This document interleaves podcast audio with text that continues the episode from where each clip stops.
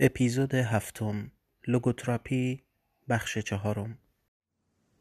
انسان در جستجوی معنا در جستجوی معنا. بخش چهارم.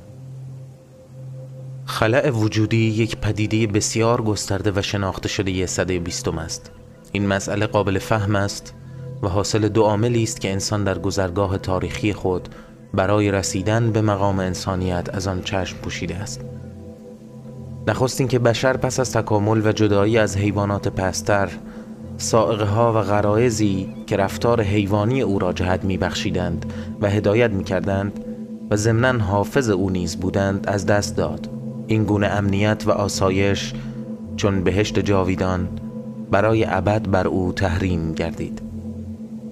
انسان مجبور شد که فعالانه به انتخاب آنچه انجام می‌دهد بپردازد. انتخاب, انتخاب دو اینکه در تحولات اخیر انسان متحمل زایعه دیگری نیز شده است و آن اینکه دیگر آداب و سنن و ارزشهای قالبی رفتار او را هدایت نمی کنند هرچه تأثیر دین و یا قراردادهای اجتماعی کاهش یابد انسان مسئولتر و تنهاتر می شود تنها. تنها. حالا دیگر غریزه‌ای به او نمی‌گوید که چه باید کرد سنتی نمی‌گوید که چگونه باید رفتار کرد و گاه حتی نمی‌داند که در آرزوی انجام چه کاری است. در آرزوی چیست؟ در عوض او یا در آرزوی انجام کاری است که دیگران می کنند که موجب پیروی و همرنگی با جماعت می گردد و یا کاری را می کند که دیگران از او می خواهند و مطالبه می کنند که این نیز خود تن سپردن به دیکتاتوری و تبعیت مطلق است. تسلیم. تسلیم. یک مطالعه دو جانبه آماری میان بیماران و پرستاران بخش عصبشناسی بیمارستان پلی کلینیک وین نشان داد که 55 درصد کسانی که مورد پرسش قرار گرفته بودند کم و بیش از خلأ وجودی رنج می بردند. به واژه دیگر بیشتر از نیمی از آنها لحظاتی را تجربه کرده بودند که زندگی کاملا بیمعنی و بیارزش می نمود. این خلع وجودی اغلب به شکل ملالت و بیحوصلگی پیوسته خودنمایی می کند.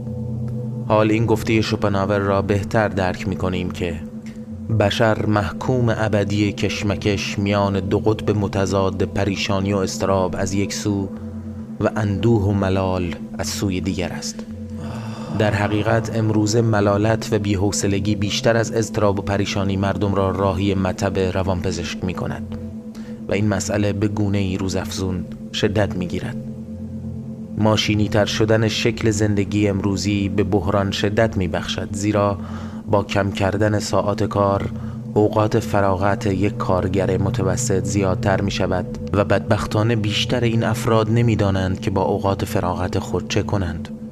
نمونه ساده و آشکار این مسئله چیزی است که به آن نوروز یک شنبه می گوییم نوروز یک شنبه ها افسردگی ویژه است که در این روز به خصوص چون افراد به کار اشتغال ندارند به سراغ آنان می آید و علت آن تهاجم اندیشه هایی است که شخص در روزهای کار و مشغله اکثرا به آن نمی اندیشد و در روز تعطیل متوجه می شود که از زندگی خود خوشنود نیست و معنا و ارزشی که این همه تلاش و زحمت را توجیه کند وجود ندارد. تنها شمار معدودی را که دست به خودکشی می‌زنند نباید از قربانیان این خلع وجودی به حساب آورد. الکلیسم و بزهکاری جوانان بحرانهای کهولت و دوران بازنشستگی هنوز همه جلوه های متعدد خلع وجودی را نام نبردیم و اگر نقاب ها و وانمودها را کنار بزنیم متوجه این موضوع خواهیم شد که گاه ناکامی در معنی جویی سبب قدرت طلبی است. که آن هم به شکل بسیار ابتدایی آن یعنی پول پرستی آشکار می شود پول پرستی, در پاره موارد جای ناکامی در معناجویی را لذت طلبی اشغال می کند به همین دلیل ناکامی وجودی گاه هرس و آز عملیات جنسی را به جانشینی برمیگزیند. در این موارد می توان دید که چگونه کسانی که در واقع از خلع وجودی رنج می‌برند اسیر شهوات خیش می شوند. حال اگر چنانچه بیمار از ما بپرسد معنی زندگی او چیست؟ چه می‌توان کرد؟